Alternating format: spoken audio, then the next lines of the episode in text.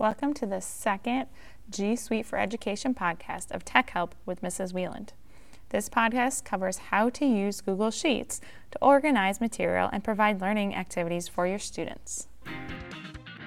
Google Sheets can be traditionally used as an organization or data collecting tool, such as creating gradebooks, inventory management sheets, and subject data collection.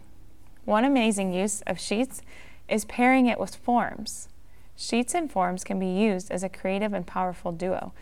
A digital portfolio can be organized with live links in the sheets with student submissions made in forms. A class portfolio could also be made to allow for teachers to easily view and organize all student work in one spreadsheet, or students can build their own digital portfolios. For a class portfolio, the teacher must create and share a form that includes a space for student names, a question type allowing for a file upload, and an extended response for student reflections or explanations of their work.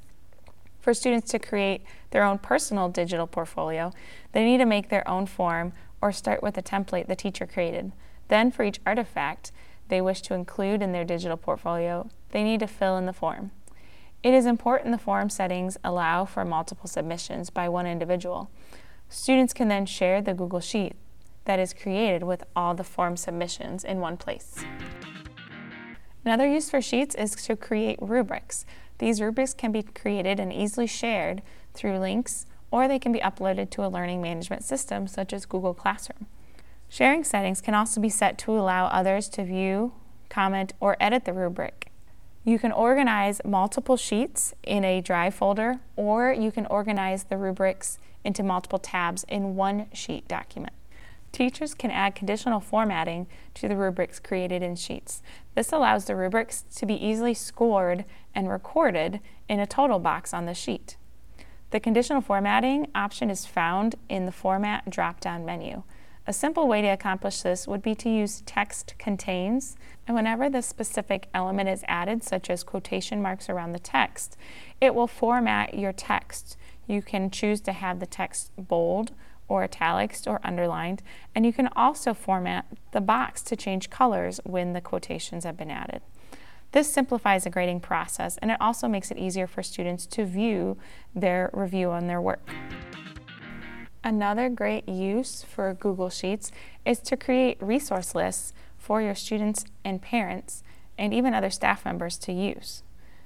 You can sort it by topics or units, and then you can organize them into separate tabs by quarters or semesters. All of the resources and materials that you need for the class, such as notes, digital quizzes, assignments, can be linked directly into this Sheets document, making it easy for students to catch up on work when they've missed, or even work ahead if it's allowed by the teacher. A great time-saving resource in Sheets is the templates.